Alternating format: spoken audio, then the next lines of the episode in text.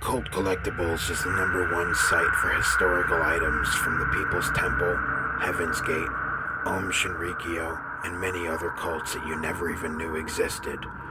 Hundreds of hours of work have gone into curating our collection of unique and one of a kind items from the dark history of these groups. We also have a large selection of true crime memorabilia from such notorious cases as Edmund Kemper, Jeffrey Dahmer, Charles Manson, and many more. We add new items to the site every week and post sales and auctions on our Instagram at Cult Collectibles. So visit us on the web at cultcollectibles.org today. Hello, I'm Guy, the director of Difficulty Breathing, The Sound of Summer, and The Road Maiden, and you're listening to Sick on Cinema.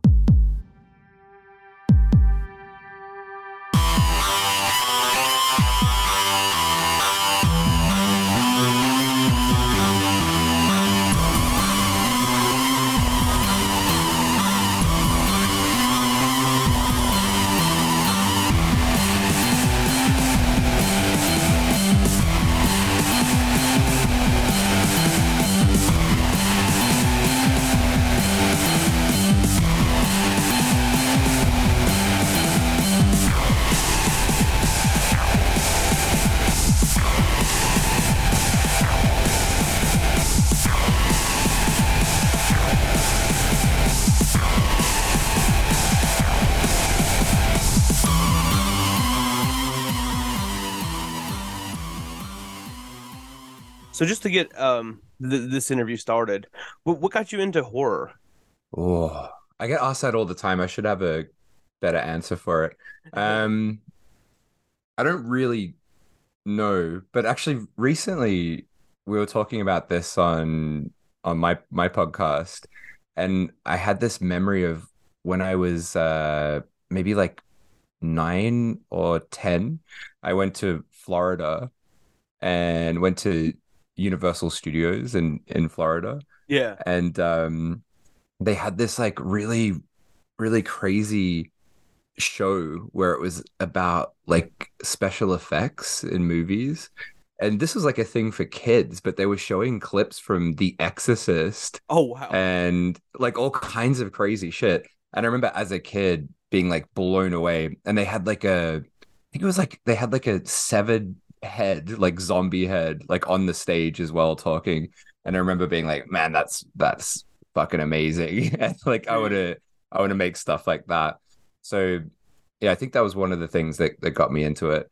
And before that, even when I was like, you know, maybe five or six, I, I had a much older brother. So my brother's 14 years older than me. And I used to go to his house a lot as a kid, and he just let me watch whatever. So I, I saw a lot of really things I shouldn't have been seeing when I was very young as well. So I think a, probably a combination of, of those two things got me into horror. Besides like uh, the universe, uh, universal stuff, like I had a very mm. similar experience where it was like my parents are very lenient on what I watched, so I was just putting in mm. like whatever and just watching it. So yeah, so it was like as long as it wasn't like you know porn or something like that. It was like, yeah, it's like just make, make sure you can handle it, kind of thing, you know? Yeah, I remember my parents were really strict until I was, I think I was maybe fifteen or something, and I remember going to the video store with my dad, mm-hmm. and I can't remember what it was. Maybe it was like Silent Night, Deadly Night, or something. Oh, which in Australia, that's banned in in one of the states. Uh, so it's oh, banned wow. in Queensland. Yeah. So the video cover just had banned in Queensland, like on on the cover. Oh, that's and uh, so it's like a real. It looks like a really bad film, like based on that video cover. And I remember like putting it in like the the basket with all the other videos that we were renting, and my dad just looks at it. He's like, "All right." Whatever, and then from that point, they just let me rent anything. So yeah, they were really strict, and then then anything anything was okay after yeah once I became 15 or something. right, right. Yeah. That's yeah, that's wild. Like um of course when we got like Cannibal Holocaust released here, it was like oh banned in so many countries and stuff like mm. that. And like banned in Queensland is something I've become familiar with recently. and I yeah. I, I fucked it up on an episode of the podcast not too long ago because I was like, oh, it's banned in this place instead of another place. Yeah, I'm a, I'm an idiot. so speaking of like um banned films and stuff like that, uh, how did you become familiar with more of the extreme stuff in cinema? Hmm. Uh, how did I become familiar? I, I'm not. I don't know how I actually found out about it, but I do remember, like, yeah, as a teenager, um, yeah, when I was about yeah 15, 16, I just started, you know, renting every possible horror film that I could see, and I think when you're that age, you like try to see the most fucked up things you can possibly see. Oh yeah, and yeah, and like in a you know, I lived in a pretty you know small uh, suburb in Melbourne, and the horror section at the video store was pretty limited. So I, I remember just going through everything there and being like, "Well, I need to need to see some more stuff." And I went to this store in Melbourne City called Minotaur, which anyone from Melbourne will know this store. It's like a very famous kind of like pop culture store, but they used to get in um like imported DVDs and, and oh, stuff yeah. like this. So this is this is a long time ago. So this is kind of early days of, of DVD. and I used to like just like look at the videos and be like oh, at the DVDs and be like, man, this this looks fucking great. Um and I would just save up for months to buy like one film. Right. So I'd save up for like, you know, a few months to buy like I don't know, like Henry Portrait of a Serial Killer or a Lucio Fulci film so I think those buying those kind of films there, they were kind of a gateway to being like, all right, well, what's after this? Like, what can I see after that point? And I honestly don't really know how I found out about things other than just seeing them on a shelf and and you know watching them basically like that there was no yeah i can't think of a specific thing that like led me towards the, these films other than a, a desire to just be able to see as much stuff as I possibly could. John had a uh, similar experience to that as well. Essentially, like he would go to like local stores and stuff like stuff like that, look for just you know find whatever, and like and then when the internet age kicked off, he was like buying stuff mm. online, and they came across, across, of course, you know, brought it up earlier, but can't Cannibal Holocaust, and he saved up like a ton of money from you know like just like working odd jobs to to buy it and stuff so it's it's really cool um mm-hmm. Uh so when it comes to like horror movies in general um i feel like we all have the desire to be you know filmmakers at some point but you of course did that with you know your your short films and of course Cat Sick Blues um well, what movie in particular would you say got you into being a filmmaker? It's uh, yourself. Mm. That's a good question. Um, I'm I'm not sure if there's a particular film. I I've been making videos and stuff since I was like a kid. So in in um high school, I think when I was like 14, I made like a stupid horror film. It's like 40 minutes long as well, which is like crazy to think of making something that long at that age. Um, I do know that the films that like made me quite passionate about wanting to make films were Troma films actually. So yeah. I really I really love Lloyd Kaufman. Uh, and he he came to a, Australia uh, like for a, a film festival once and I remember seeing him talk and it was like really exciting to to hear hear him speaking and uh, I loved his his book. I, I've totally forgotten what it's called. It's like all all I needed to know about filmmaking. I learned from the Toxic Avenger. I think it's called something like that. I remember reading that as a teenager and that really inspiring me as well. And especially when I was in high school, the film Terror Firmer oh, uh, yeah. really made it made me want to make films. And I love the kind of you know sort of passionate independent spirit that that that film has. So I guess if it if it was any film in particular, it would it would probably be be that one. Yeah. Um, it's very interesting too because um, you know, Cat Sick Blues itself is a very much a dark horror comedy. Like it's Mm. Like I'd say when it comes to like horror comedies, it's as pitch black as it gets, you know, because like Mm. it has, you know, it tackles like sub, you know, certain subject matter. I'd say in a very, you know, good way, of course, but it's also like has this like little like jab in the side of being, you know, funny. So it's Mm, mm, very interesting to see like how Terror Firmer like ins- you know inspired you. mm, mm. Yeah, ho- hopefully Cat Sick Blues doesn't feel too Troma esque, but um, yeah, I did.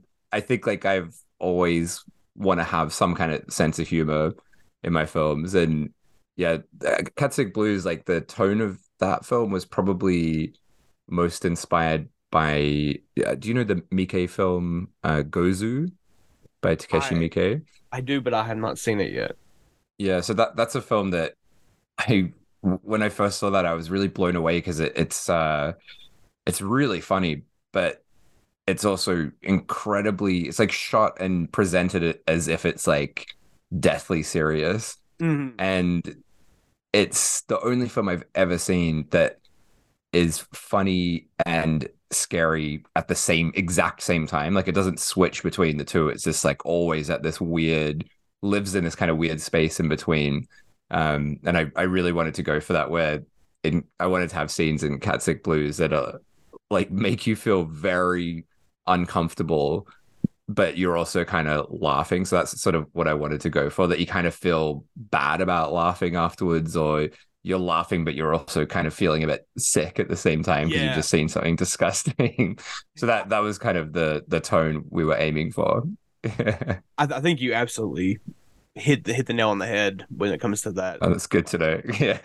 Because I, like, not too long ago, like probably but like thirty minutes ago, I've I've I rewatched it for um, the interview, and Mm. it's yeah, it, it absolutely captures that exact feeling that you're describing. Oh, nice, nice. That's good. um also in you know in preparation i watched the the short film that would uh become cat sick blues Mm, and I, I would say it is you know it still has a little bit of the dark you know the, the darkly comedic stuff in it but it definitely i'd say it's a it's a bit more on the like darker side it's more of just like in your face horror mm. Um what was kind of i guess would you say that that movie is the, the short is kind of like a um would you say it's like almost like a like a pitch for what Cat Sick Blues would have become?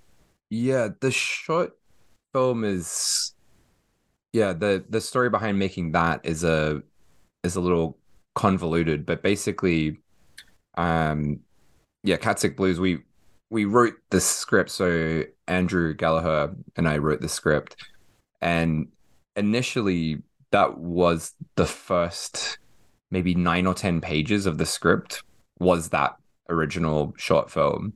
So our plan was to you know make the opening sort of scenes as a short film try to get people interested in it and then make the rest of the film but what ended up happening is i, I can't remember the year we made that film maybe 2014 i think it might have been or 2013 we, we made the short film.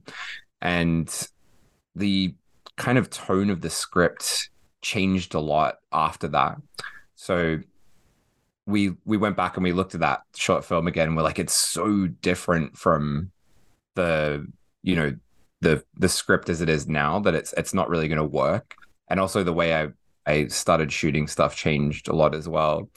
So we ended up kind of just saying like all right we're just going to keep that as a separate thing that's just going to be just a thing by itself and we wrote a new opening scene uh, to replace it. So the bit before the the title sequence was like the new opening.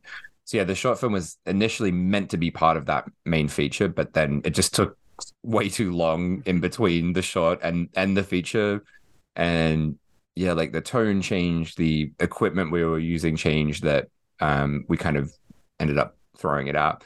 And I'm really glad because I, I actually I really fucking hate the short film. I like really I can't stand it. Yeah, I it's just so when I look at it, I'm just like, what? There's so many things that I just I, I don't know what I was thinking when I did it. So yeah, I, I'm really glad that it's not in there. We also had a lot of problems making that film. Um, it was.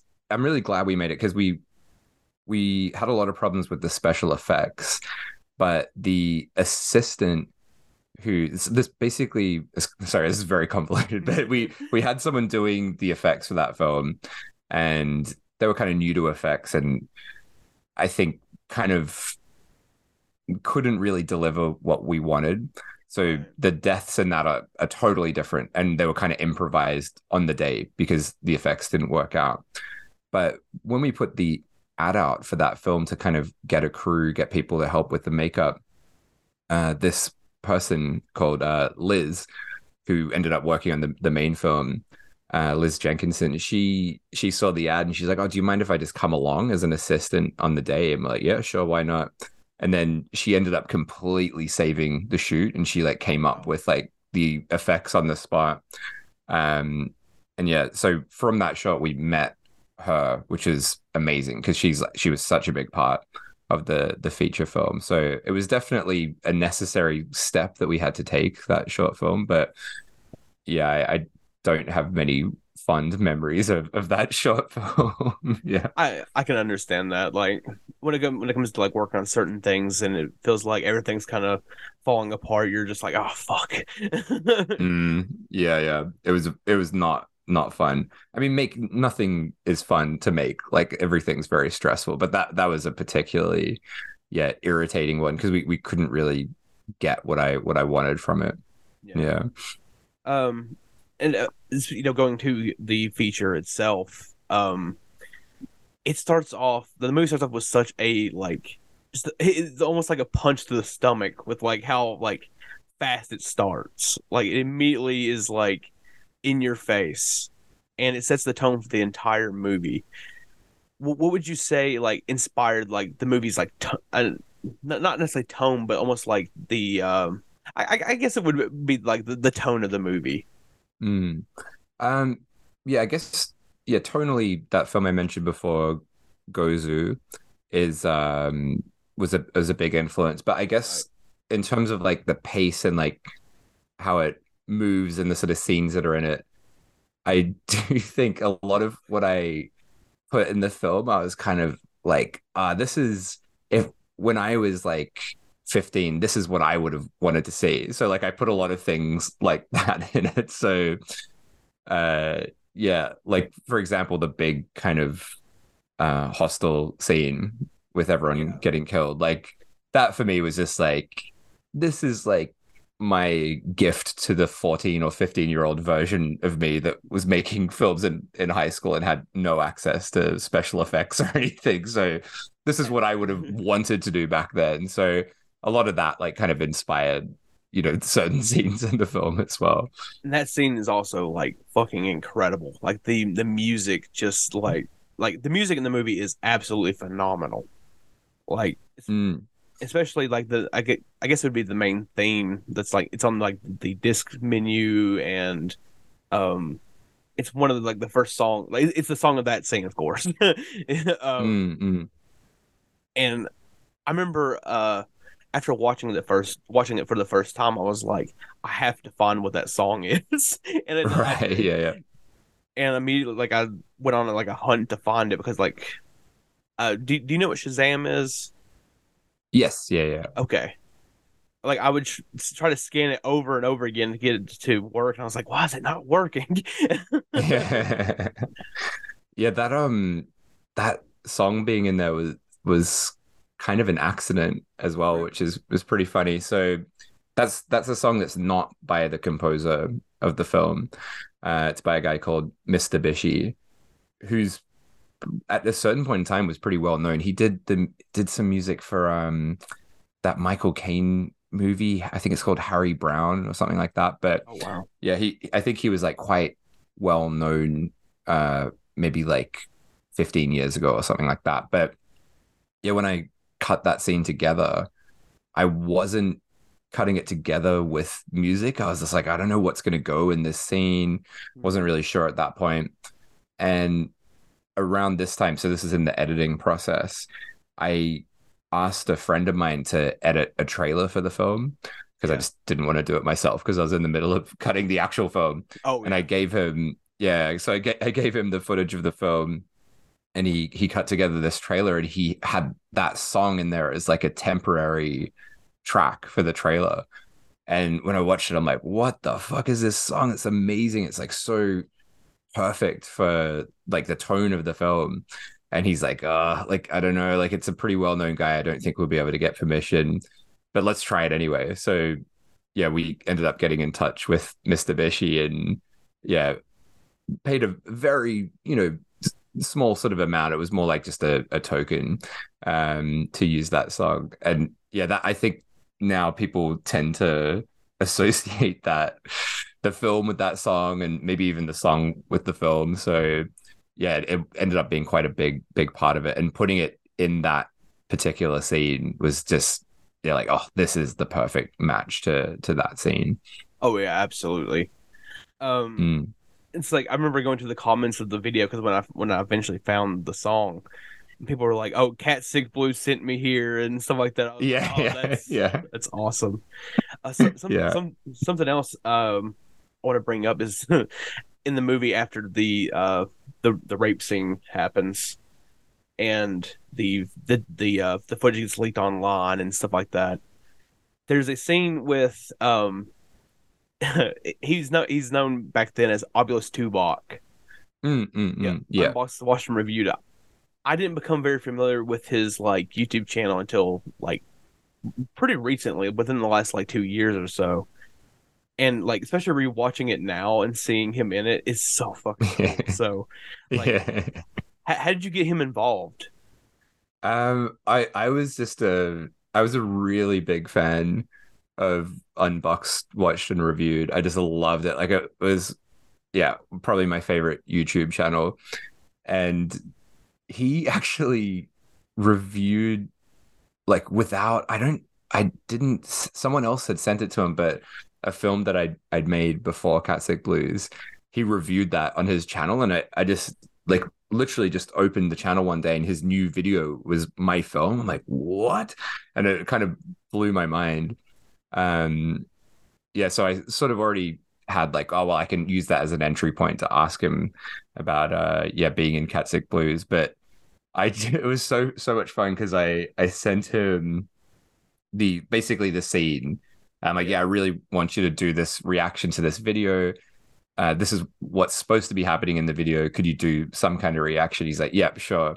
And then maybe like a week later, I got this video from him. But what you see in the film is only like, I don't know, like 10 seconds, something like that. It's not very long. But Yeah. the thing that he sent me is like a five minute video. Oh, wow. and it's absolutely hilarious. Like it, it's so good, and he he really put so much effort into it. And I'm like, yeah, I, I was just like crying with laughter watching it because it's so outrage outrageous. He just kind of goes for it. I mean, even what you see in the film is like incredibly uh, like offensive what what he's saying, Oh, right? yeah. But but you can imagine like five minutes of, of that kind of tone. So it was it was really great.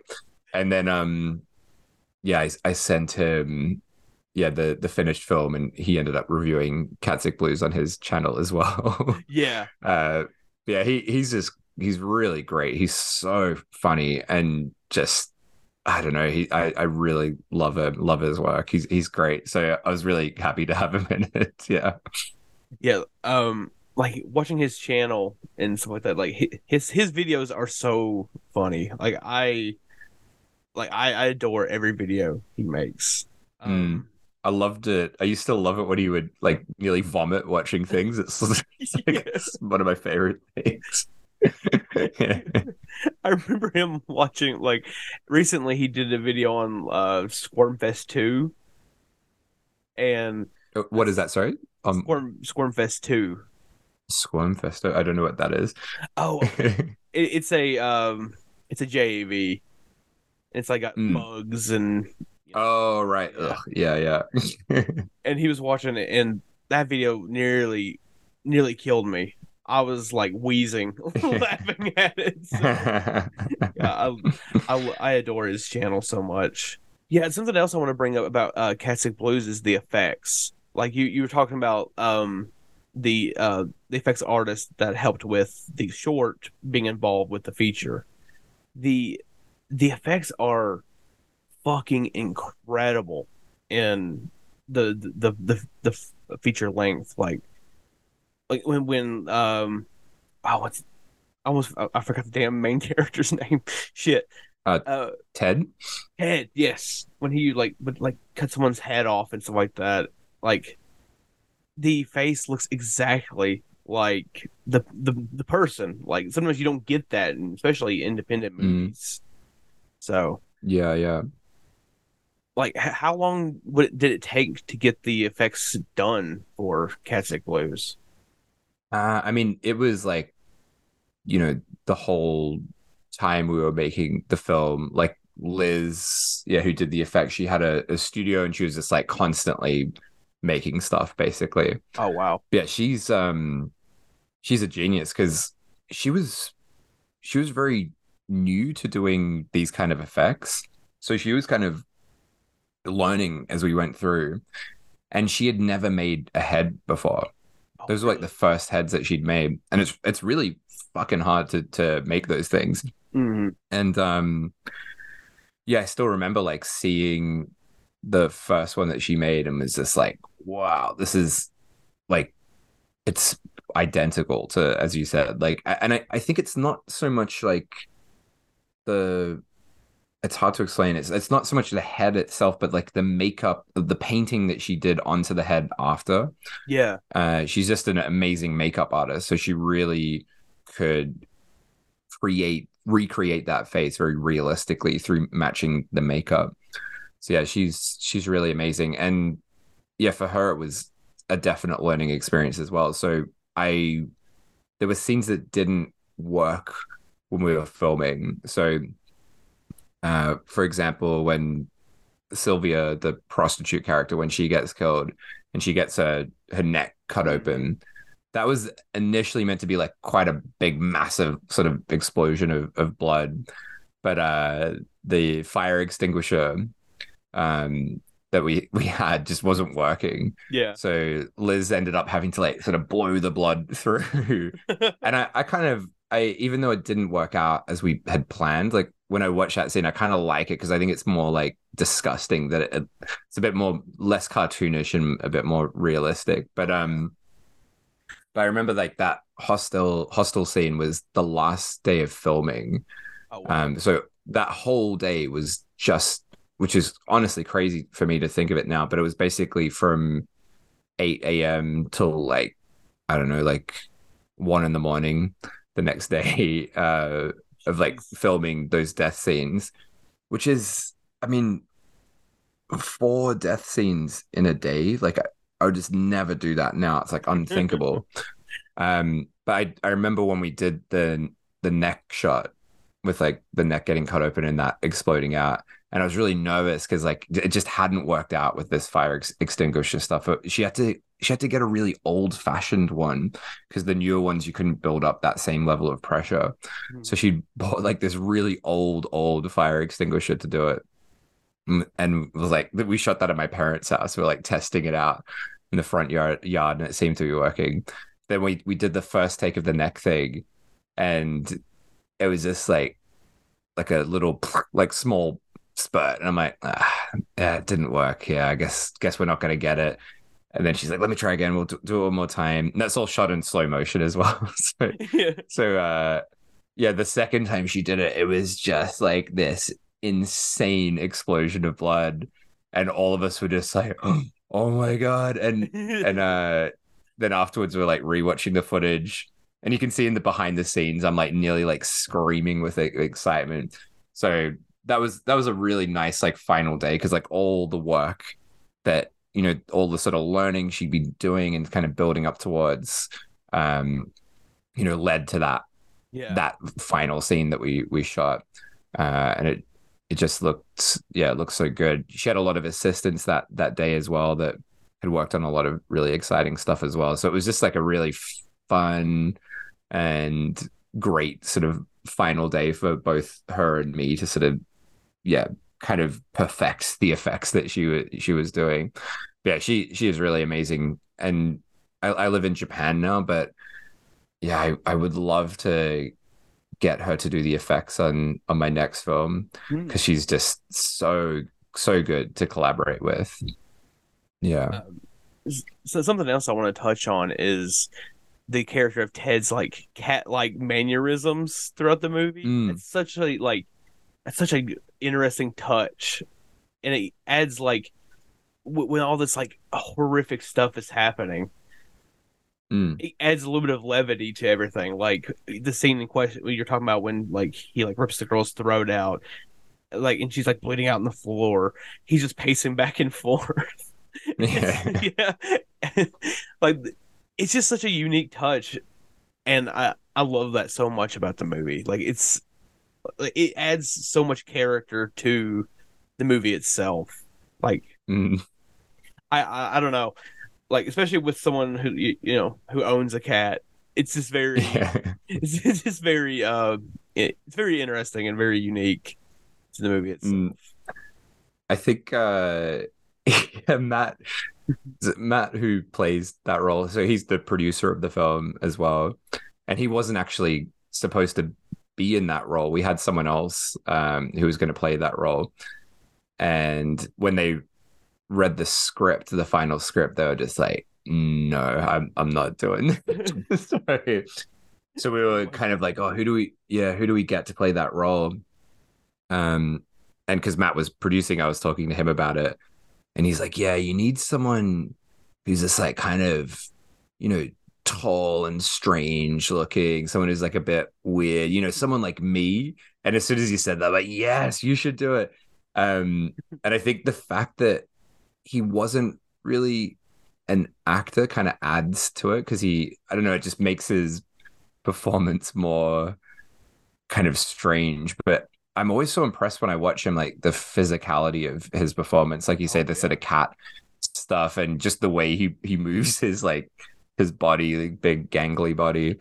and uh yeah, that scene of him pacing back and forth is my my favorite scene in the film actually.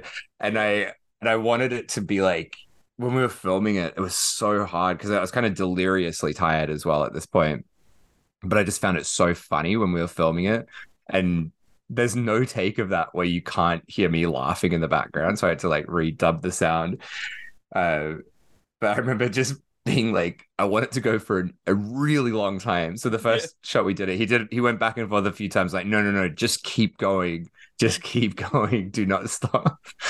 and it, I yeah, I really find it so funny how like long that goes for, and just his like I can't remember what, what the direction to him was, but I think it was something like you like you're just panicking over what you've done and you're like trying to run through everything in your brain of like what you should do.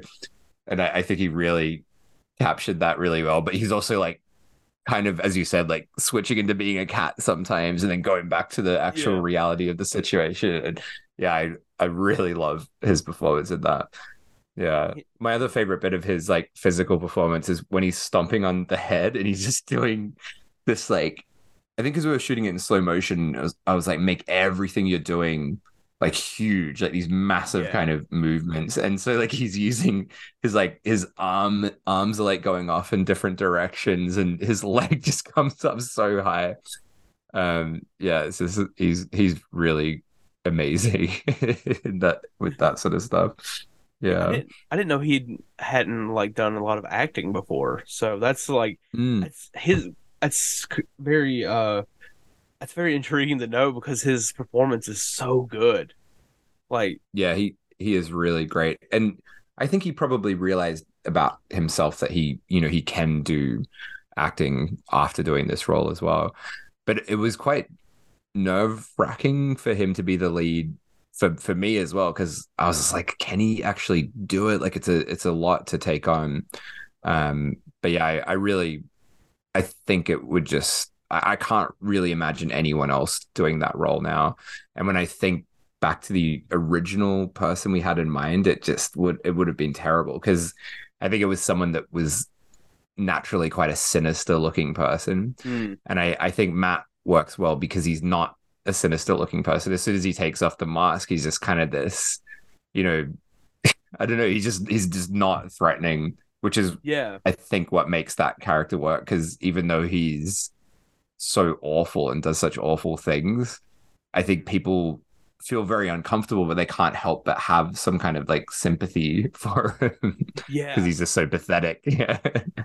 yeah. Like it, it adds a very realistic aspect to the movie, where like Mm. the movie plays a lot with reality and it plays a lot with like surrealism and reality, especially towards the end without you know spoiling anything for anybody. I, I Mm. think it's a very unique aspect to the film as well. Like it just I don't know, it, it works so well. I I don't know how to like just put a finger on it. Like it's able to um just capture so many feelings throughout the entire like from beginning to end. It's able to like I don't know. I I, I love the movie, so it, it's it's really hard for me to like. Mm. Um, I think the the fear, yeah, having a lot in it. I think it's because it's probably because it's like my first feature, and I think when you make your first thing, you're just like trying to shove everything into it, hmm, maybe too much into it. So yeah, it just has so many, so much going on, which is a lot of people's like complaint about the film that it's like very tonally inconsistent. But I, I think that comes from it being the first film and just wanting to do everything.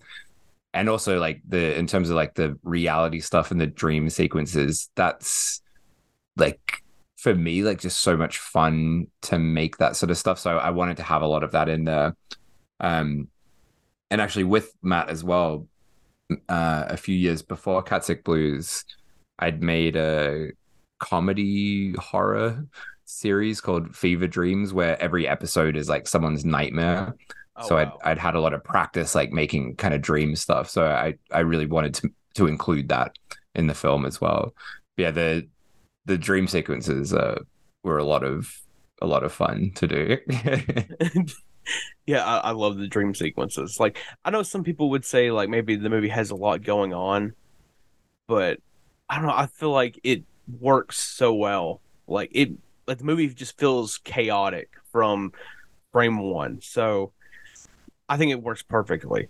So That's good Um, to know. Yeah, I I watched it recent, kind of recently because it screened in uh, Tokyo. Was it maybe a year and a half ago? And I hadn't watched it since I finished it. So it's been like since 2016. I, I hadn't watched it, Oh. and it was kind of like to watch it again, like on a big screen. It was like, what the fuck was I thinking? Like, there's so so much going on, and there's so many things that I like would definitely not do now, but but I'm kind of glad that I I did though, you know, as well. So it wasn't like a oh god like embarrassing kind of thing. It was just more like whoa, like don't I definitely uh don't have the energy to make something like this again. yeah, I, I can definitely understand, especially when you watch it. It's like, yeah, there is like there's so many moving parts to the movie. So something I want to touch on real fast before we uh, move on a little bit is why are there so many cat horror movies? like like between the like Japanese ghost cat movies that you talk about on show, show me something wrong with you know haunted Turkish bathhouse and stuff to to something like Cat Sick Blues. It's like there's not a ton of dog horror in comparison to cat Mm. horror. So why like why is that? Do you think?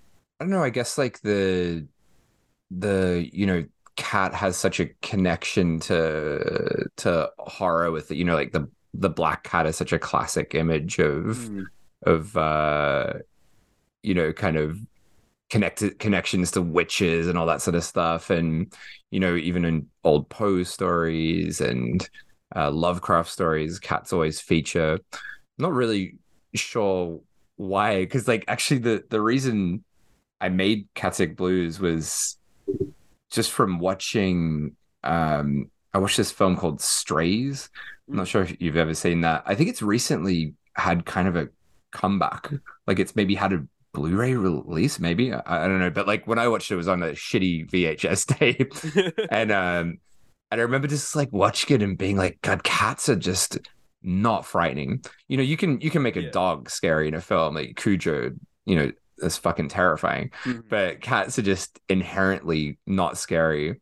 And watching that Strays film, I was like, this is just so funny. The idea of making cats like scary. yeah. And uh and I also uh the Argento film in Inferno, there's a scene where a character gets like attacked by cats and it's just hilarious. Yeah. It's just so funny.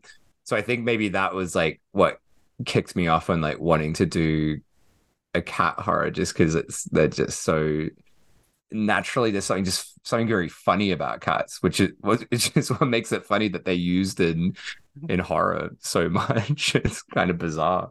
It is like I recently like based upon uh show me something wrong. Um watched a haunted Turkish haunted Turkish bathhouse and it's like Mm. it's such a bizarre concept to have Yeah. to make a cat scary. So yeah, I was just like Yeah. it's very inter- interesting to hear that take like your your take on that because um it's something that's so frequent, but Mm. I don't. It's hard to put a finger on why. like I think are- the I think they're often like you know you very rarely see a film where a, a cat is like the killer, right? They're normally just like part of the horror kind of imagery, Hmm. like in the background.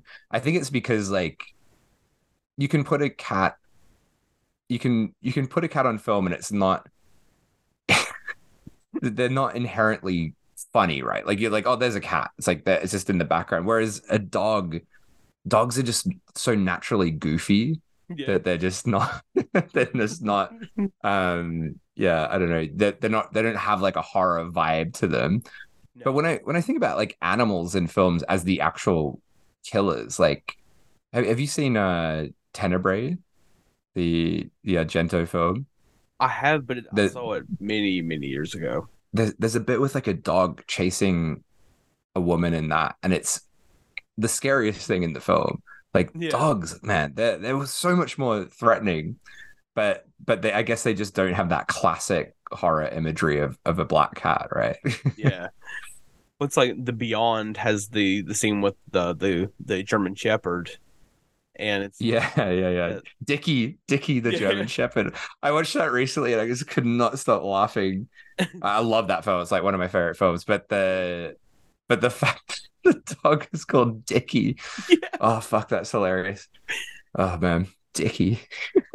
I will say a blue like the high definition did not do the scene justice because Yeah. like when you watch that scene like so I remember watching it on uh t on a TV channel a long time ago actually. Uh was it Turner Classic Movies they played it? Watching it then it was like oh it's a dog biting your neck? Now you can on the Blu-ray It's a see puppet it's like, it's a puppet. Just like it's like oh damn. That is not Oh my God. good.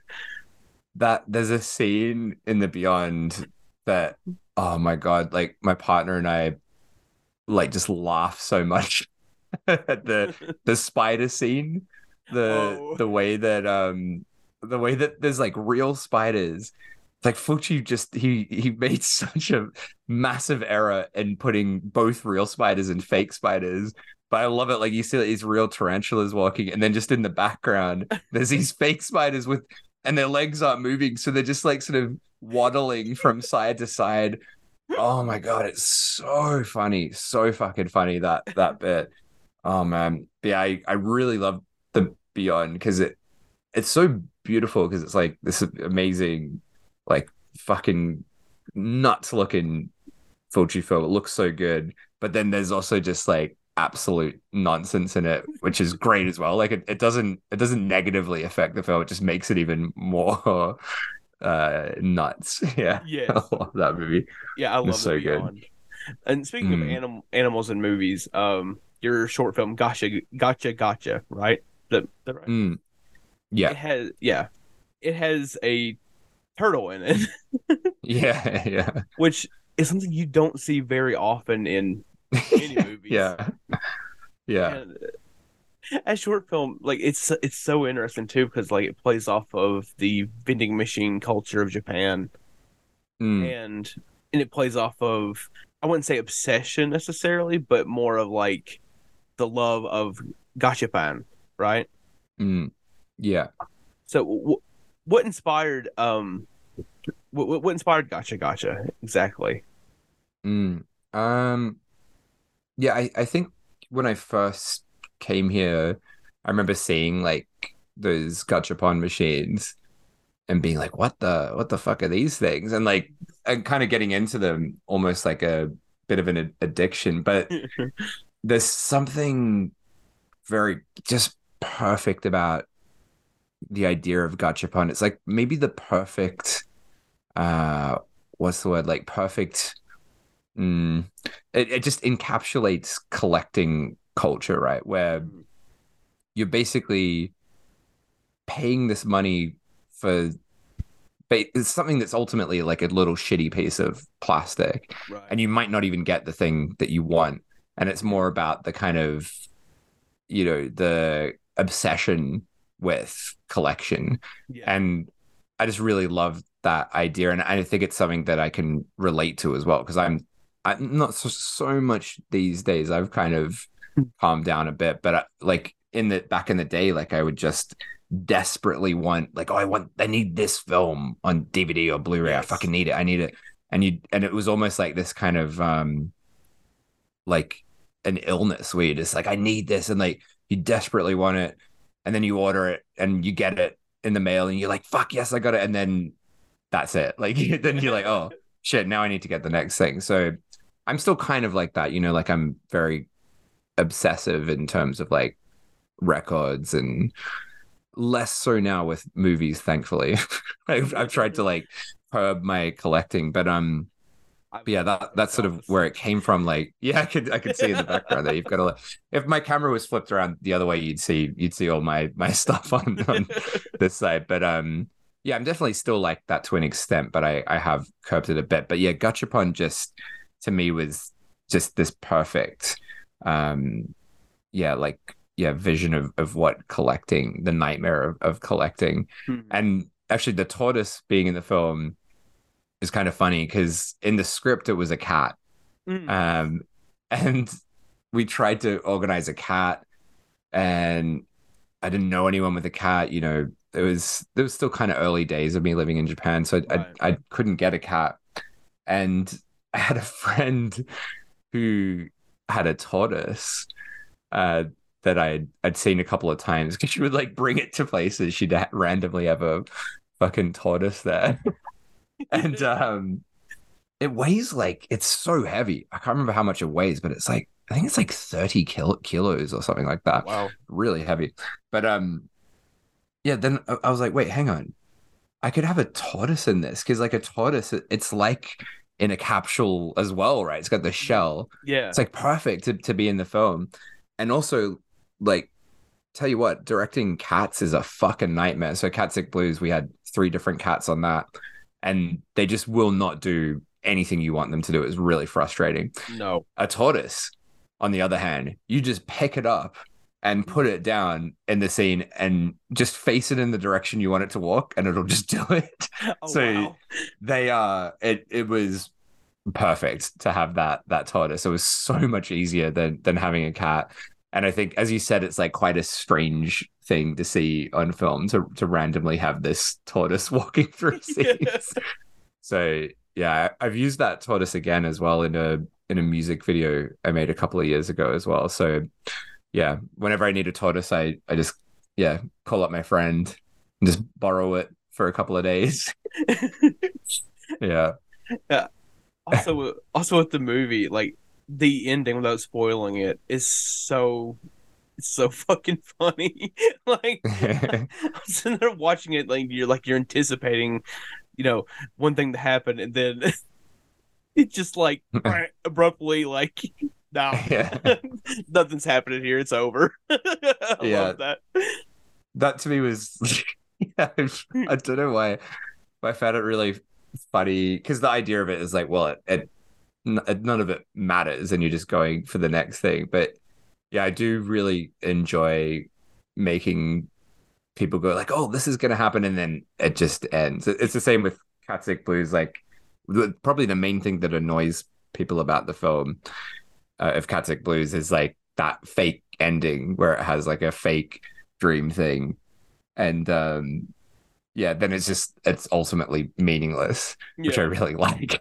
but people get so annoyed at that. But but my answer to that was like, wait, did you really think that's where the film was going? Like it, we haven't established any of this until until Yeah. this point.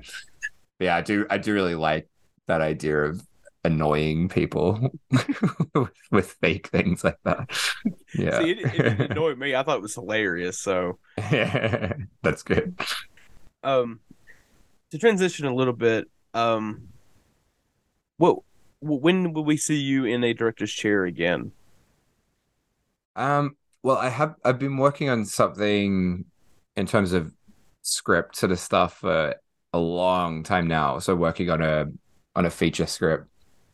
Um, I don't want to give a an exact date because this is hard to know, but I really want to film this thing soon, this next feature. Um, so yeah, I've kind of stopped doing all music videos and short films just to like concentrate on this.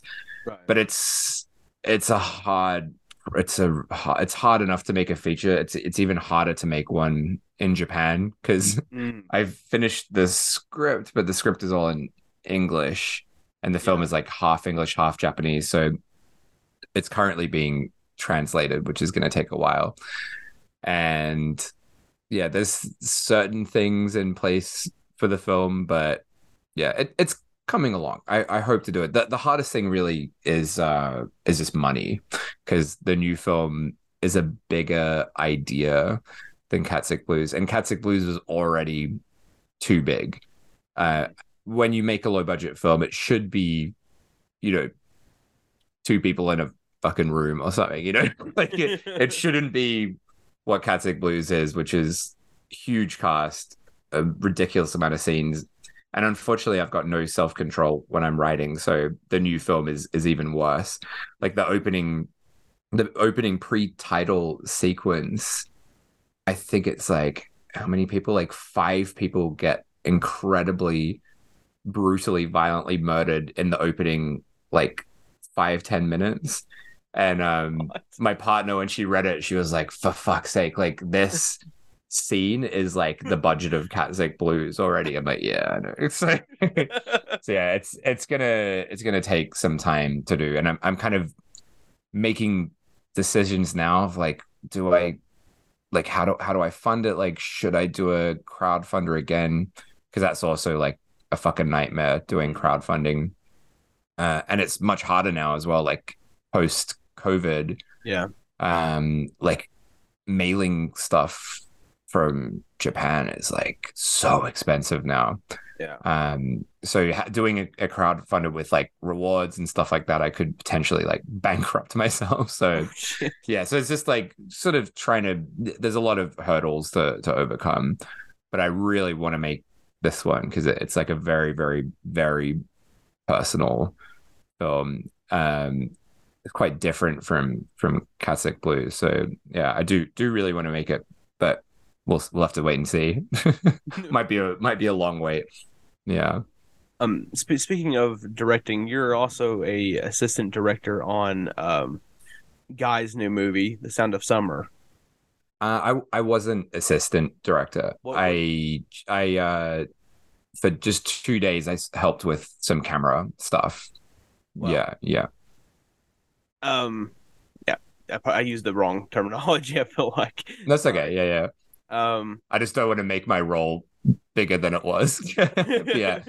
I I have yeah ver- nothing to do with it um creatively basically like I just helped him out on on two days yeah. so just when he was shooting some of the bigger scenes um we did it with like two cameras so yeah Gotcha. just just in that in that uh sense is how I helped yeah Um, Mm. when, when we talked to him, he, you know, he told us how you all met. What What is your story of how you and Guy met? Um, yeah, it's kind of crazy. It's really weird to think because you know, Guy and I just get along so well, and we like can work together on stuff very easily. And we're very different people, extremely different people, but I we somehow get along very well. But um, yeah, the how I met him was his film Difficulty Breathing.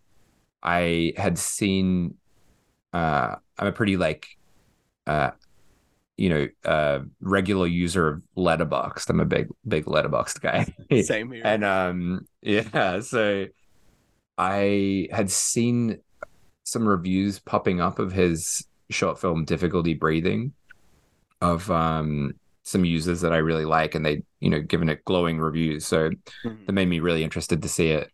And someone I talked to on Letterboxd was like, "Oh, if you want to see it, you can probably just contact him directly on Twitter." So I'm like, "Yeah, all right, I'll do that." And yeah, sent him a message, and and uh, I've I've still got it on the phone, like our first message together. And this was like at the beginning of COVID as well, so it was like 2020. And um, I was like, "Yeah, could I could I uh, yeah buy your film?" Bought it off him, and watched it and loved it, reviewed it, and yeah, sent him the review and stuff. And then uh, maybe like a few months later, he like randomly sent me a message and he's like, "Oh yeah, just realized like we're both in Osaka. Um, how about we just get a drink some night?" And I'm like, "Yeah, why not? Let's do it." And I remember being feeling like kind of trepidatious because like often when you meet people that have similar interests to you, it doesn't always mean you're going to get along well. In fact, sometimes it means the opposite. They can be like, I don't know, it can, I think having similar interests, you can more easily have kind of big arguments about things, which we do sometimes as well. But, uh, but yeah, when I met him, we just sort of instantly got along really well.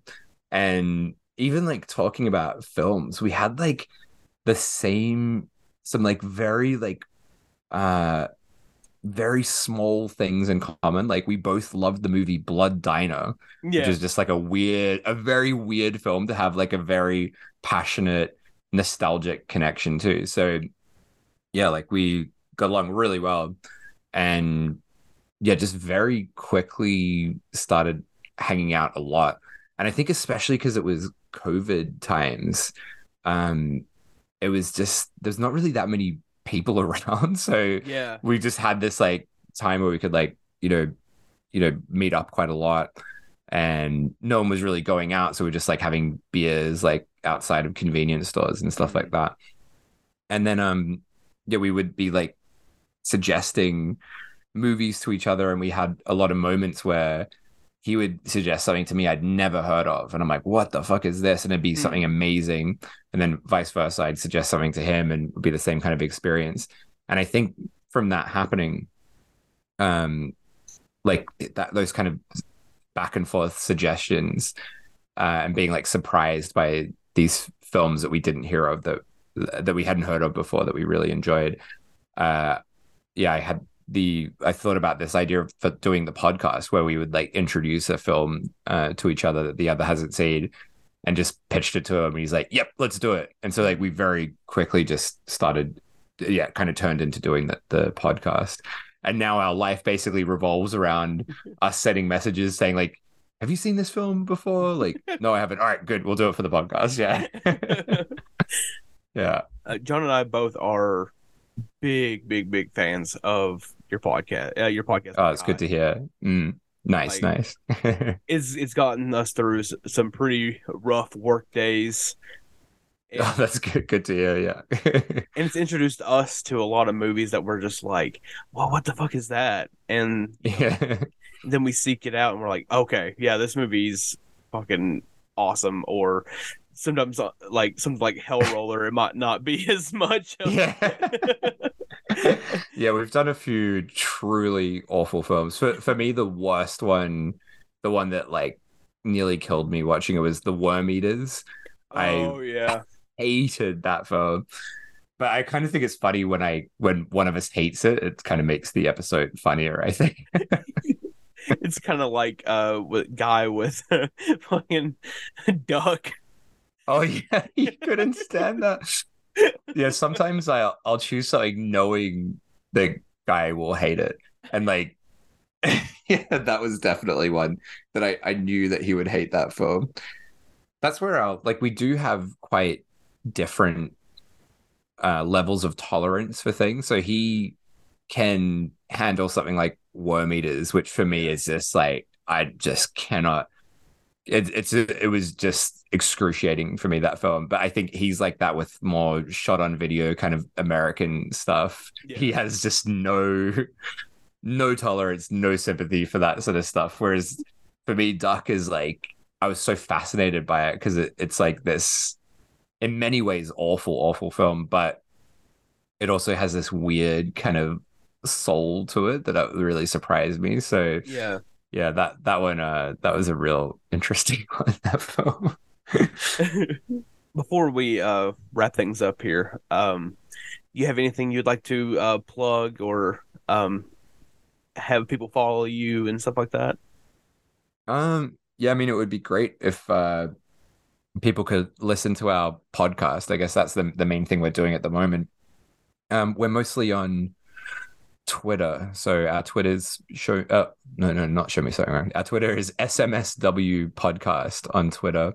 So yeah, if you follow us on that, that'd be great.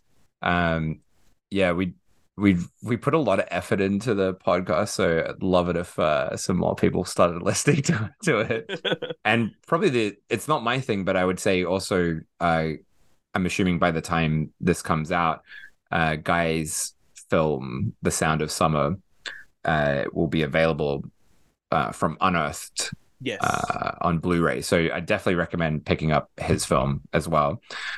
Uh, yeah, that's probably all I I I need to plug at the moment. Yeah, definitely the podcast is the main thing.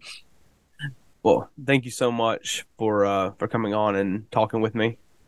Um, No worries. figure out how to end this. just just to end it like just midway through a sentence. just got it there. yeah. No, no, no. Thank you. It's uh always always fun to I think the the only reason I can remember things about making Cat Sick Blues is from doing interviews. So it's Mhm. good to to do them every now and then to refresh my memory about it. Yeah.